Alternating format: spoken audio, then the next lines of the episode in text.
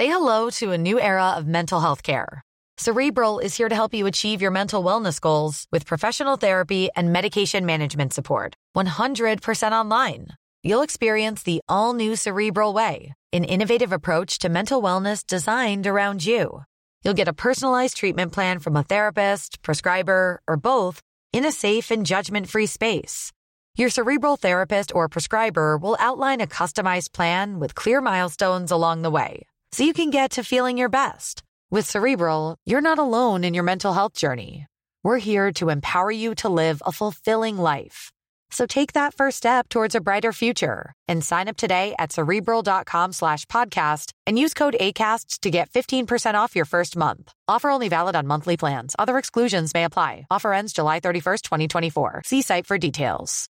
Subtle results, still you, but with fewer lines. Botox Cosmetic, onabotulinumtoxinA, is a prescription medicine used to temporarily make moderate to severe frown lines, crow's feet, and forehead lines look better in adults. Effects of Botox Cosmetic may spread hours to weeks after injection, causing serious symptoms. Alert your doctor right away as difficulties swallowing, speaking, breathing, eye problems, or muscle weakness may be a sign of a life threatening condition. Patients with these conditions before injection are at highest risk. Don't receive Botox Cosmetic if you have a skin infection. Side effects may include allergic reactions, injection site pain, headache, eyebrow and eyelid drooping, and eyelid swelling. Allergic reactions can include rash, welts, asthma symptoms, and dizziness. Tell your doctor about medical history, muscle or nerve conditions including ALS or Lou Gehrig's disease, myasthenia gravis, or Lambert-Eaton syndrome and medications, including botulinum toxins, as these may increase the risk of serious side effects. For full safety information, visit BotoxCosmetic.com or call 877-351-0300. See for yourself at BotoxCosmetic.com.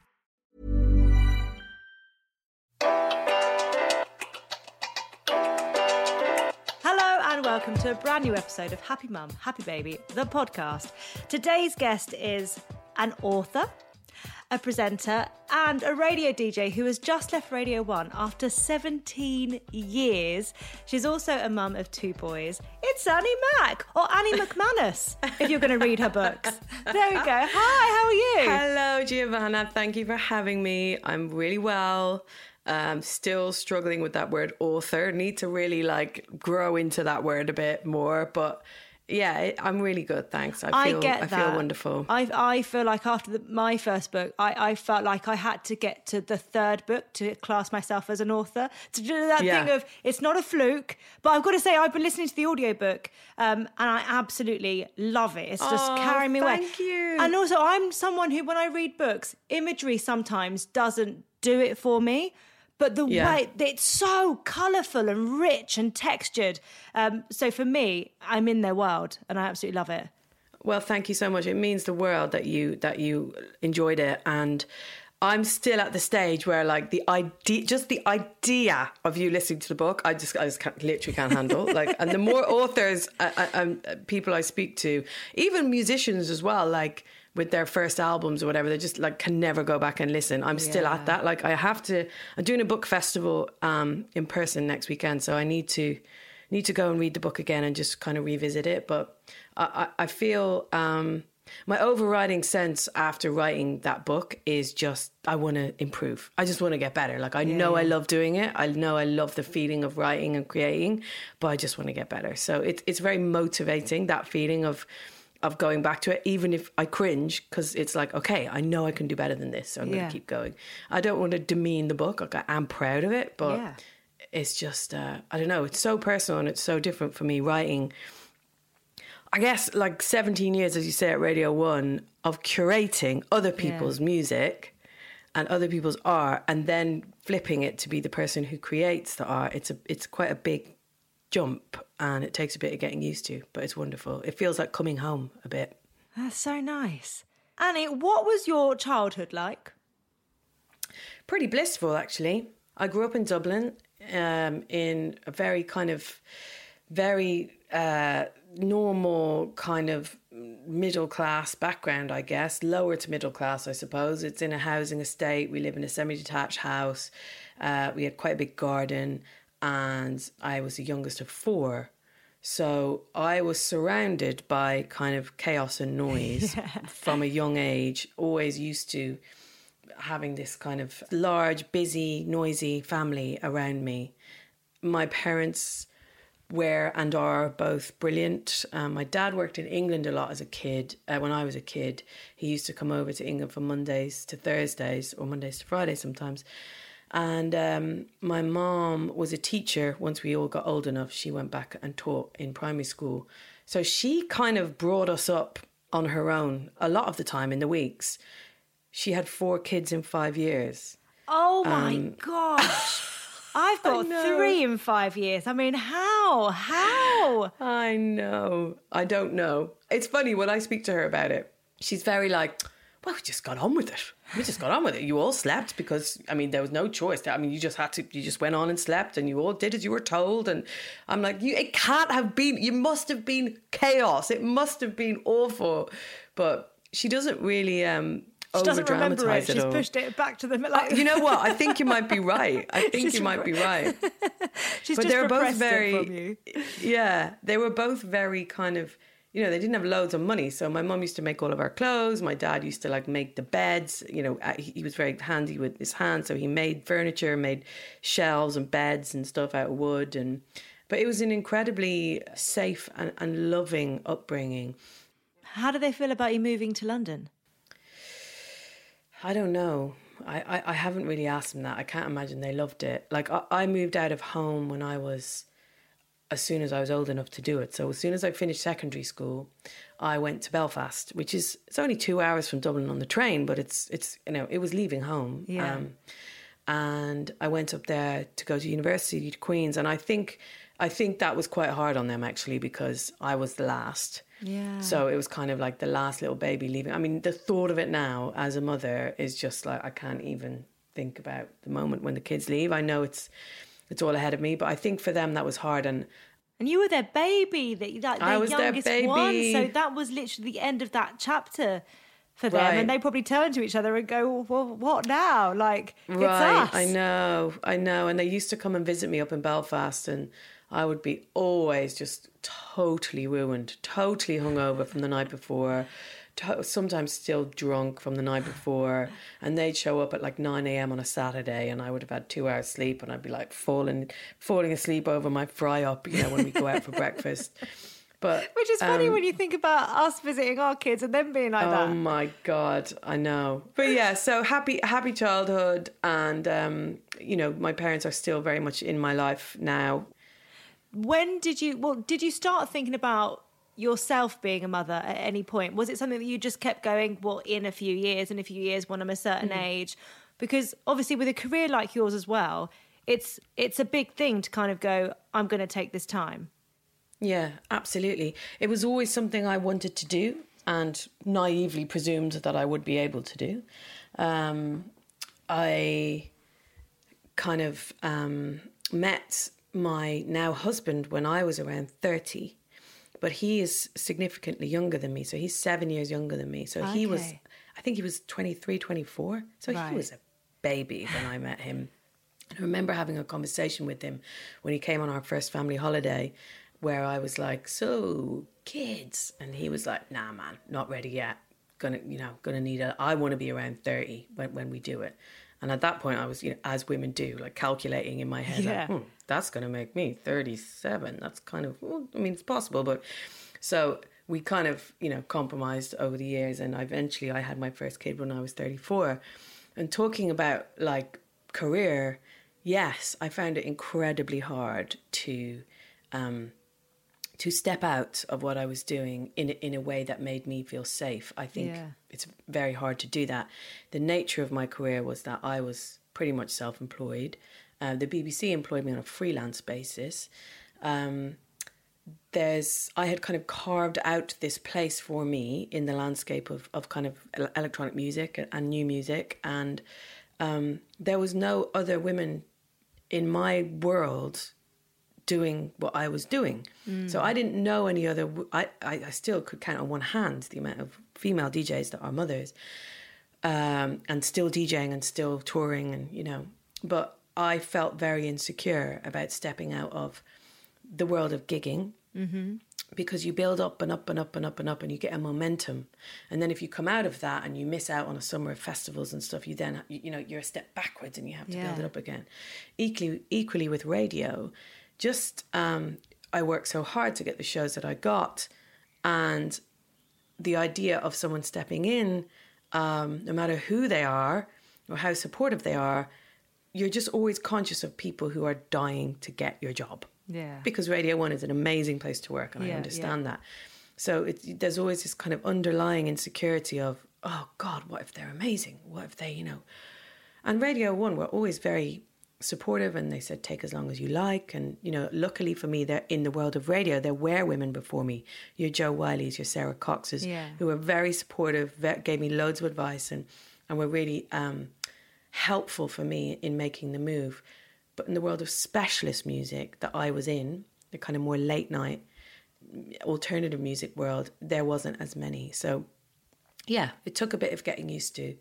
The second kid I had, which was four years later at 38, that was a lot easier. I was way more comfortable in my world. I knew that the world wouldn't stop and I would still have jobs at the end of it. And, and what I learned after the first time, which I took four months maternity leave for my first kid, was that it wasn't just that. Um, in my case, that it wasn't just that uh, I could come back to the job, but it was that there was a sense of being missed. Right. So so people were happy to have me back, and in a way, stepping out of it was kind of nearly beneficial because it made people think, "Oh, I really like you and I miss you, and it's great you're back." So mm-hmm. that made me feel a lot better about my myself and, and my kind of trying to juggle the role of motherhood and being a DJ. Yeah. Well, it's interesting as well, I think, for women, the, the fact that that is something that we have to factor into. Not only, like you say, we don't know whether it, what's going to happen, when we're going to be able to actually get pregnant, or if it's going to happen for us, but we have to factor in the work around that and how our bodies are going to change and what our bodies changing is going to mean for our jobs and whether we're actually going to be able to go and do those jobs up until the moment we pop or whether we're going to have to step back sooner you know the men don't have to think about that whereas Yeah. the ones carrying the baby you do Yeah, I found that I found that aspect of it very hard um, for two reasons, specifically with DJing. Actually, one was DJing. Um, you you know, at the moment, I'm getting bookings for spring 2022. Everything works really far ahead, so you have to think in advance um, uh, and be saying yes to shows uh, like eight months in advance. So I didn't know how I was going to feel. And I didn't know when to put gigs in after I had my baby. I, I didn't know when I would feel ready to go back and be in front of an audience physically and mentally. Um, when I'd feel ready to leave my baby and all of that stuff. So that was one thing I was worried about. The other thing was just the physicality of being in a room with huge bass bins and uh, like noise that is like just um, you know extraordinarily loud. yeah well you feel it you feel it go on your chest you know Right. so, So, so what's that doing to to the fetus? What is Yeah. that doing to the baby? And I remember looking up um, Google, trying to find like you know loud noise and babies, you know, and, and looking up this stuff about women who worked in factories over the years with really loud machinery, and just trying to figure out when was the end point, like when should I stop? I remember DJing in Leeds at like a day party, and the and the baby just like going bonkers in my belly, and just being like, "Are you happy? Are you dancing or are you protesting? Like I don't know what I don't know whether this is okay or not. So you you know it's very hard like not to feel anxious that in some way you're damaging the baby because I know they're really sensitive to noise Yeah. when they're inside you. But this is this is really loud noise. Um, and as you say, it's physical. It's really physical. You know, you feel you feel dance music in your chest when Mm-hmm. you're beside speakers like that. So the the baby would have been rattling around in there. it really would have been the vibration Yeah. just go Yeah, because you're standing right in between these two massive speakers. Like it, it is a lot. Yeah. do they love music now as a result Yeah. So my youngest is crazy about music. My oldest, they they both actually do love music. Yeah, they do. They do. I wonder if like. it gives them like natural rhythm or anything like that. The fact that they've had that pulse through them so often, they're like, I know this beat, I can do it. Yeah. Well, currently neither of them are excellent dancers, but they're very funny dancers. So Yeah. Maybe the sound kind of distorted on its way through, so actually Yeah. the beat isn't quite what it was on the outside. You know when you're at a festival and you go to a portaloo and, and Yeah. you hear the music from outside the portaloo? I think that's what it must be like. Like a total cacophony, like just Yeah. horrible. Like yeah. you wouldn't really hear any of the melody. It would just be like like that. Oh dear. What was your pregnancy like? They were both wonderful. I was really lucky. I never thought about my body before in terms of this very useful tool. I thought about it in many other ways. You know, I I hated it as a teenager. I, as you know, so many of us do. I kind of was at war with it in a way when it came to eating and all of that. And then I came through to adulthood and just kind of wasn't very nice to it. You know, just treated like was just just crazy for like from a from my whole twenties and kind of early thirties, just traveling, not getting any sleep, eating really badly, drinking loads, you know, mm-hmm. just excess. So when it came to getting pregnant, it took me quite a long time. Oh, it took did about it? nine. Well, it took about nine months, so not loads of time. But I, I was awful at the, knowing when I ovulated and all of that. And we both, because being me and my husband travelled loads, it was very hard to kind of get us both consistently healthy and in one place and rested and relaxed.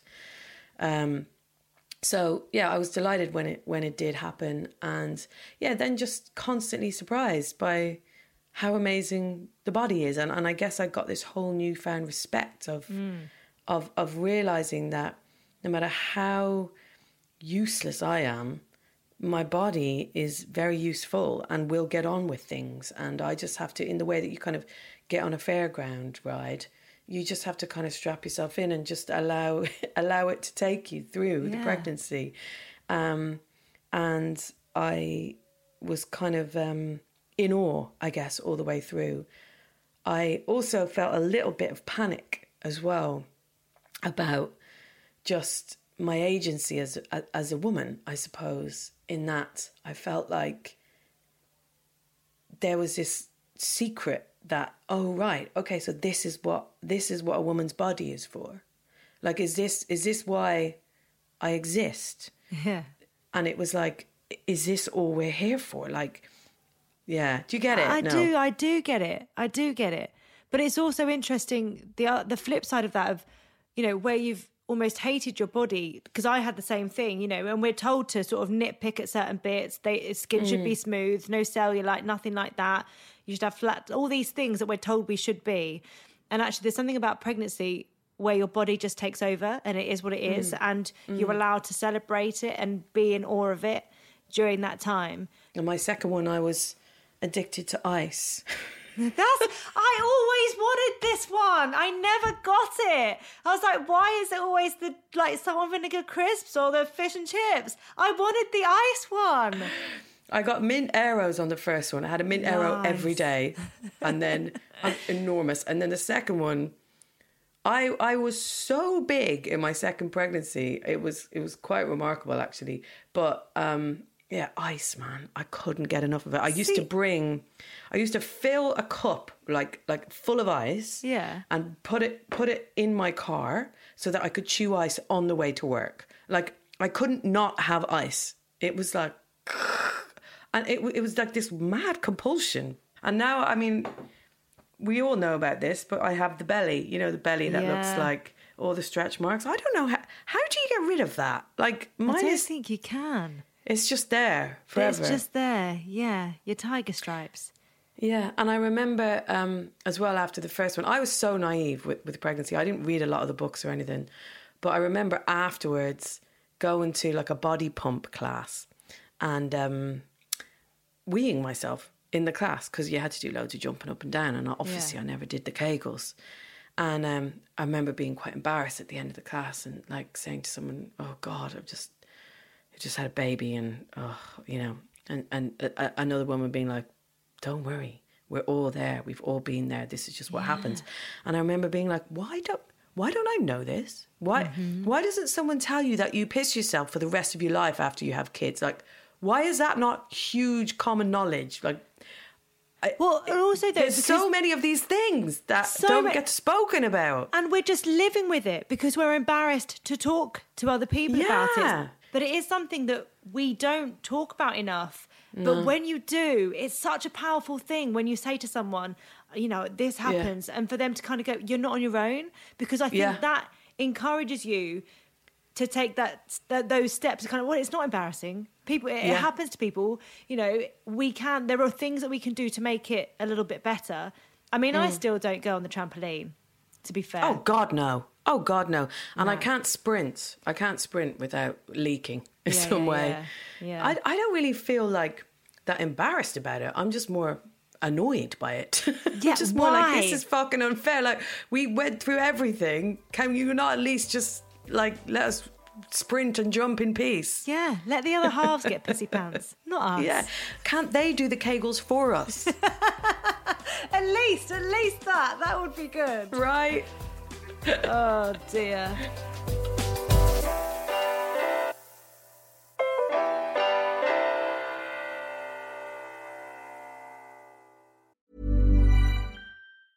A lot can happen in three years, like a chatbot may be your new best friend. But what won't change? Needing health insurance. United Healthcare Tri Term Medical Plans, underwritten by Golden Rule Insurance Company, offer flexible, budget friendly coverage that lasts nearly three years in some states. Learn more at uh1.com.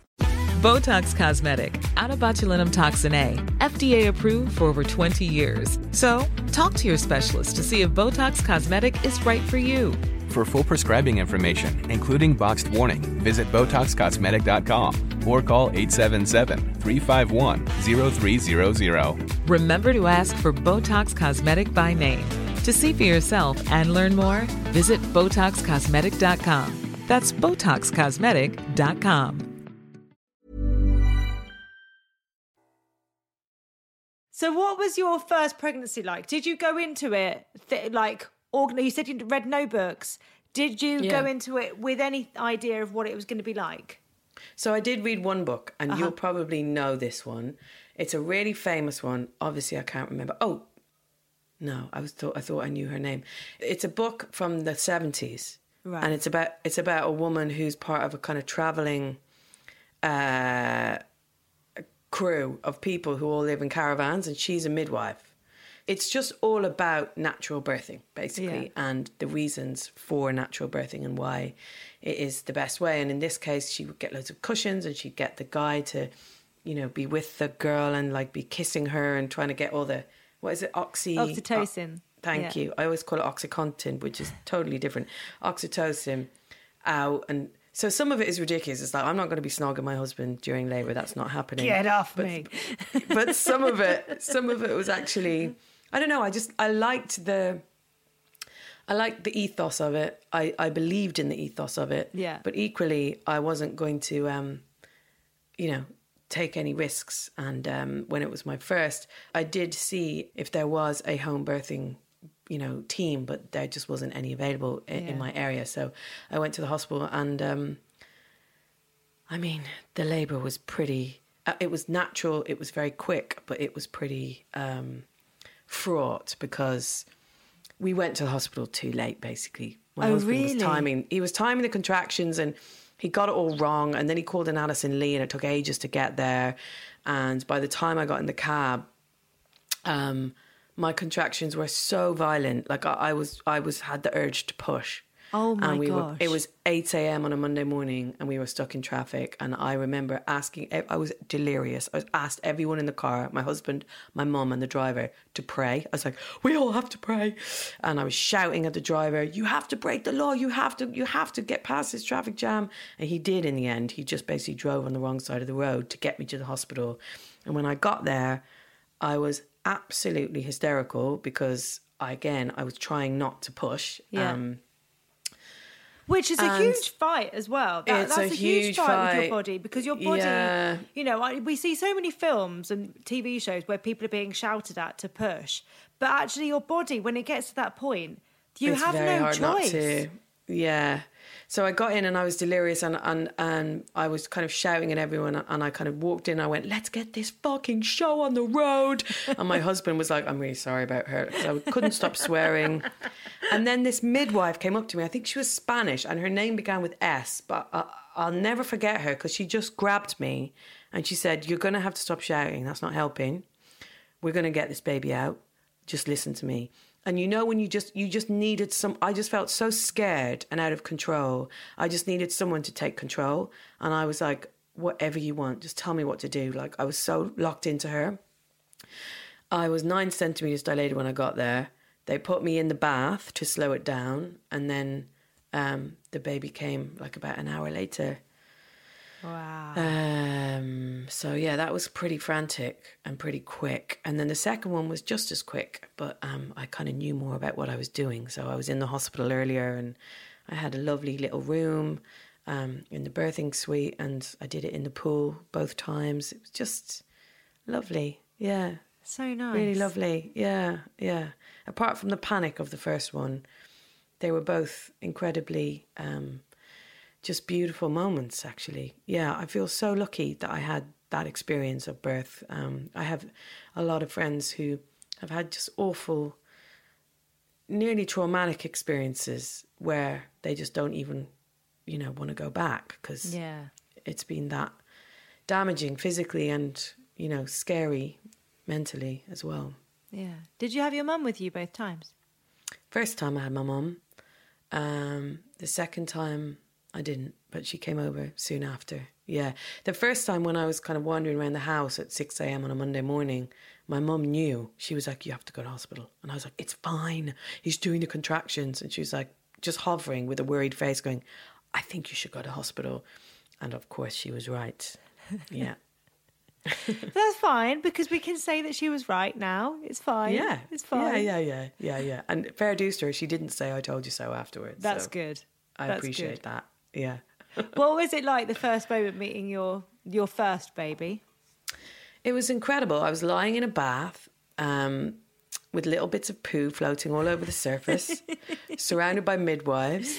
The room had a disco ball on the roof, which I felt like was some weird, like prophetic moment. I had this amazing music on, uh, just kind of piano music, uh, solo piano by a guy called Chilly Gonzales. And I was high on gas and air. And it was I don't know. I can't really tell you a word that encapsulates it. Yeah. Really, it was just magical. They put him in my arms, but I was shaking so much um, that I couldn't hold him very well. Yeah. So they took him out and they gave him to my husband. So he had him, um, and that I remember just turning around in the bath just to look at them both, and that just being uh, just the most lovely moment. And then I had to give birth to the placenta. And no one fucking tells you about that. That's another thing. Yeah. So, because I, was in the bath, they didn't give me an injection that just kind of allowed it to fall out. Right. I had to, I had to push it out, and it was fucking enormous, and it was really, really sore, and it took another kind of twenty minutes of, mm. of kind of pushing to get it out, and I just wasn't prepared for that because my body had kind of gone into shock as it does, and then it had just kind of relaxed. Yeah.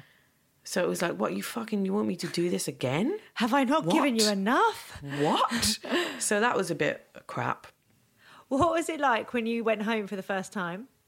It was lovely both times. Well, I remember bringing my youngest out, uh, sorry, my, my first baby out, and I remember everything feeling really predatory. Like even the cars, the sound of the engines felt aggressive and threatening. Um, he was just so tiny and so vulnerable. I just felt this kind of, I guess, very natural kind of uh, urge just to protect him. And then when I got him home, I felt relaxed a bit more, Yeah. but still very scared. I remember him lying in his cot, and um, I had my in laws staying with me, and um, I remember he vomited. And I was so freaked out by that. I kind of burst out crying. I was like, "Oh my god, he's crying! He's like getting sick. What does it mean?" Blah blah blah. And of of course, then it was all the time. But um, it's a haze, isn't it? It's just this kind of foggy, foggy haze of love. I, I remember um, me and my husband being so. It was like being on drugs. It- we we were high. We were high on love. Yeah. I remember us both crying a lot. And I remember he was born in May, sitting in the garden, and the lilacs in our garden blossoming, and the garden just being this beautiful kind of, you know, uh, purple haze, with him in the cot with the uh, with with the um, kind of blanket over the cot so the flies couldn't get into him, just sleeping all day, and him snuffling on my chest. It's the most beautiful memories. And whenever May comes around and the lilacs come out, because we're still in the same house, I always remember that time. It's so precious, Yeah. so precious. Yeah. And what was it like then, knowing that you were going to be going back to work? How much time did you give off get yourself off?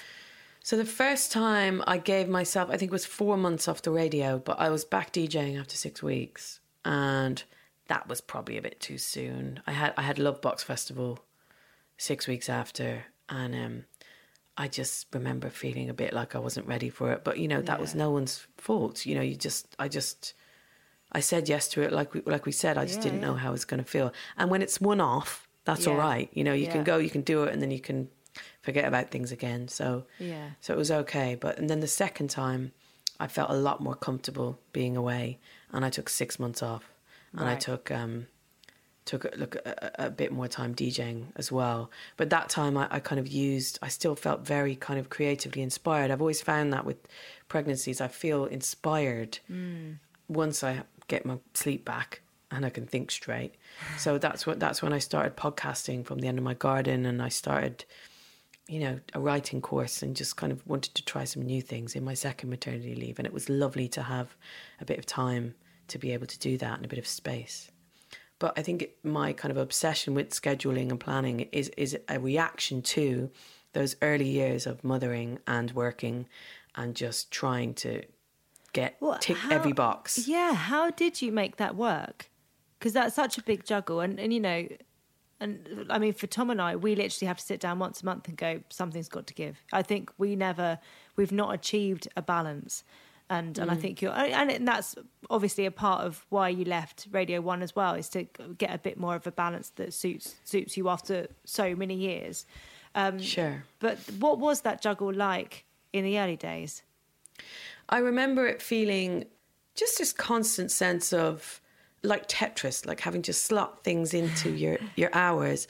And I remember staying up at night a lot, and the things that made me lose sleep was always it was always time and the lack of it and hmm. how much I would be able I would kind of measure the work I've taken on compared to the time I have with the kids and if I do that if I take that gig that's a 4 hour drive back from Liverpool which means I'll get home at 6:30 which means I can sleep until 10:30 which means I can you know it's all that constant constant back timing in your head of how much time you will have with them and what you can and can't do with them and um, you don't really realize that it's happening.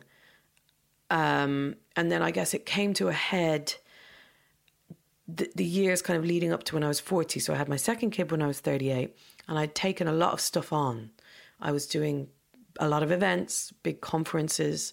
I was um, obviously gigging loads. I had my radio show, and there's a lot that comes with that. And then there's obviously always other stuff on top of the of the basics in your career. And then on top of that, after I had my second kid, as I told you, I tried a few new things. So I took up writing, I tried to write a book, and I did a podcast. And I knew that there would be a few years of things being crazy if I tried these new things, but I wanted to see if they stuck. I wanted to see if I could do them and they could be viable career options. And in order to do that, I had to do them alongside everything else. And it was too much. But that's the thing, isn't it? We say to ourselves, "But we'll only we'll, do it will be like this, but it'll only be like this for a short time. I'm just going to do this for a, year, two years, and and unfortunately, that kind of bleeds over, and we end up going into we, we, Mm. it's it's not sustainable. No, and and so I had a kind of I don't know. I just had a bit of an epiphany and was like, you know, this isn't this isn't going to work. And Yeah. I guess I I did um I did an audit of my career and um, what I actually really want to do and what brings me joy and what's sustainable and what's what's what's got legs and, and you know what can grow. And over COVID, which came at a time that was really I mean, it wasn't. I don't ever want to put the word useful with COVID, but it just in terms of the time it afforded, it made me then look at things and go, okay, I know now that I don't want to do this aspect of my career anymore, so I'm going to just let that go. And then I got quite addicted to that, and I've changed lots in my career.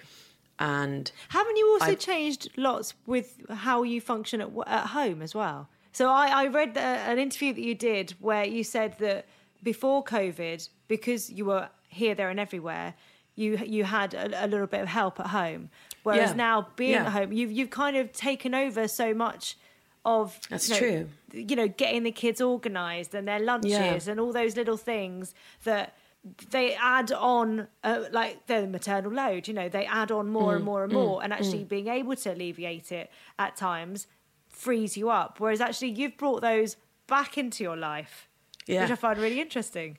So yeah, so my oldest son is eight, and all the way through his life, because me and my husband have both worked full time, we've had childcare, um, and in COVID, we we stopped using childcare uh, because we were here all the time. Yeah.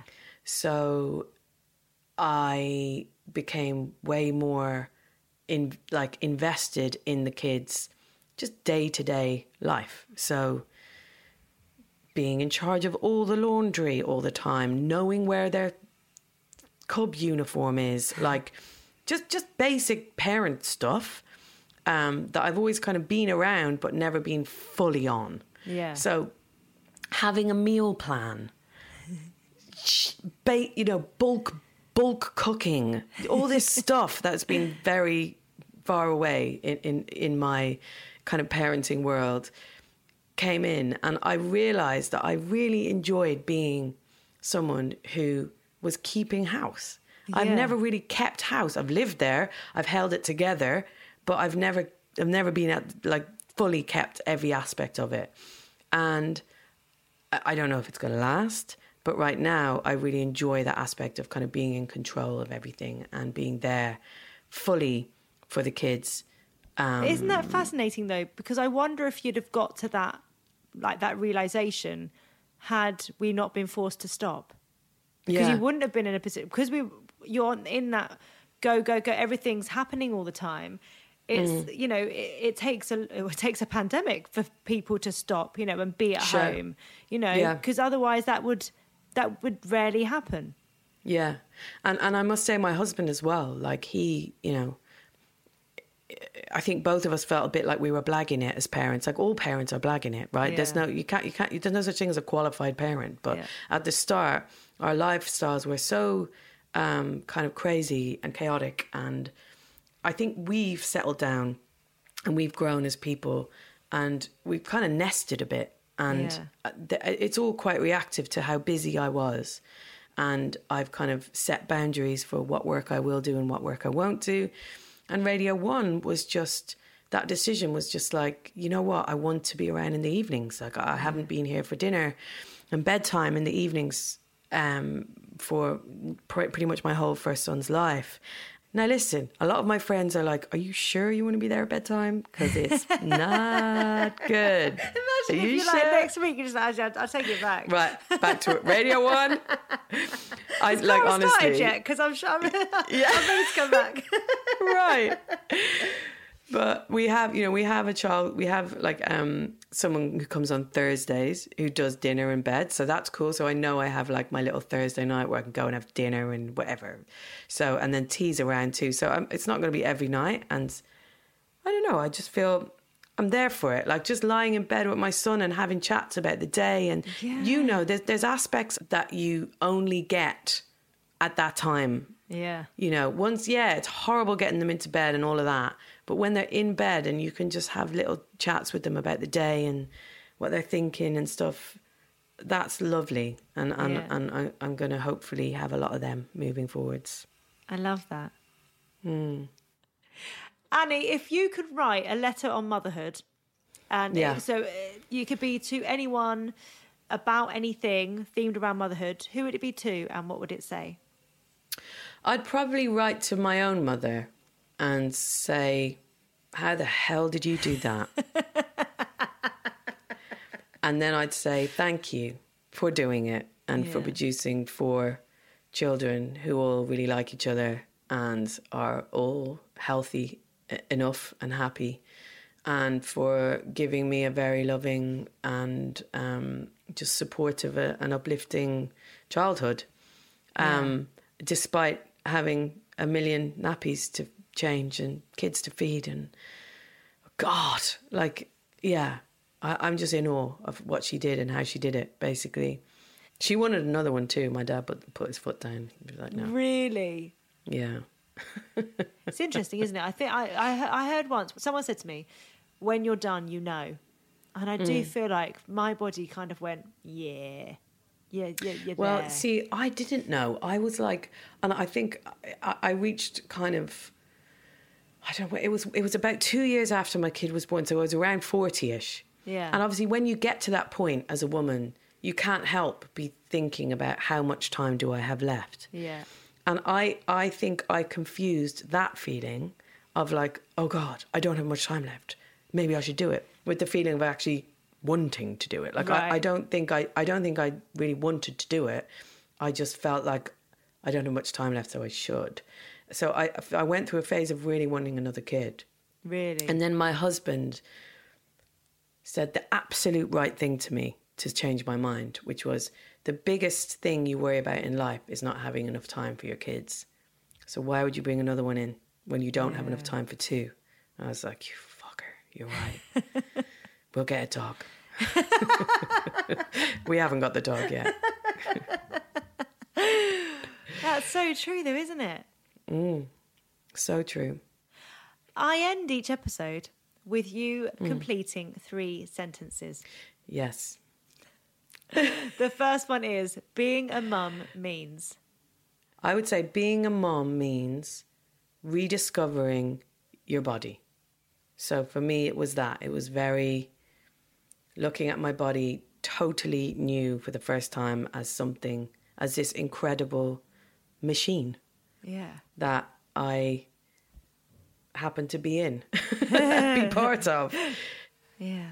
The next sentence is since having children, I. Since having children, I will never take sleep for granted again. But and you're someone that probably didn't get that much sleep beforehand or slept that was- very strange That hours. was that was chosen mostly, you yeah, know. Yeah, yeah. Before children, I used to go to the after party. You know, it, that was, you know, then I had kids, and the problem was I was still going to bed late because of the nature of my job, but then I would have to wake up really early. Yeah. So, yeah, sleep and the lack of sleep, I for me, it, it's just everything. I've never been one of those people who can kind of get by on little sleep. Yeah, I'm the same. Yeah. And the final sentence is I'm happy when. I'm happy when my kids are happy, right?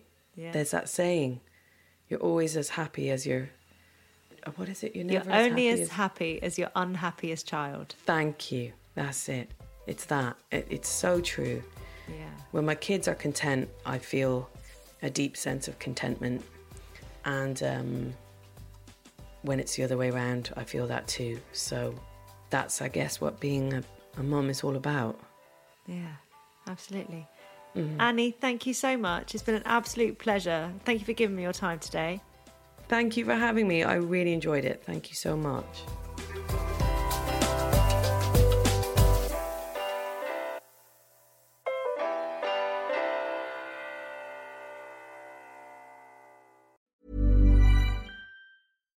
The number one selling product of its kind with over 20 years of research and innovation. Botox Cosmetic, out toxin A, is a prescription medicine used to temporarily make moderate to severe frown lines, crow's feet, and forehead lines look better in adults. Effects of Botox Cosmetic may spread hours to weeks after injection, causing serious symptoms. Alert your doctor right away as difficulty swallowing, speaking, breathing, eye problems, or muscle weakness may be a sign of a life threatening condition. Patients with these conditions before injection are at highest risk. Don't receive Botox Cosmetic if you have a skin infection. Side effects may include allergic reactions, injection site pain, headache, eyebrow and eyelid drooping, and eyelid swelling. Allergic reactions can include rash, welts, asthma symptoms, and dizziness. Tell your doctor about medical history, muscle or nerve conditions including ALS or Lou Gehrig's disease, myasthenia gravis, or Lambert Eaton syndrome and medications, including botulinum toxins, as these may increase the risk of serious side effects. For full safety information, visit BotoxCosmetic.com or call 877 351 0300. See for yourself at BotoxCosmetic.com.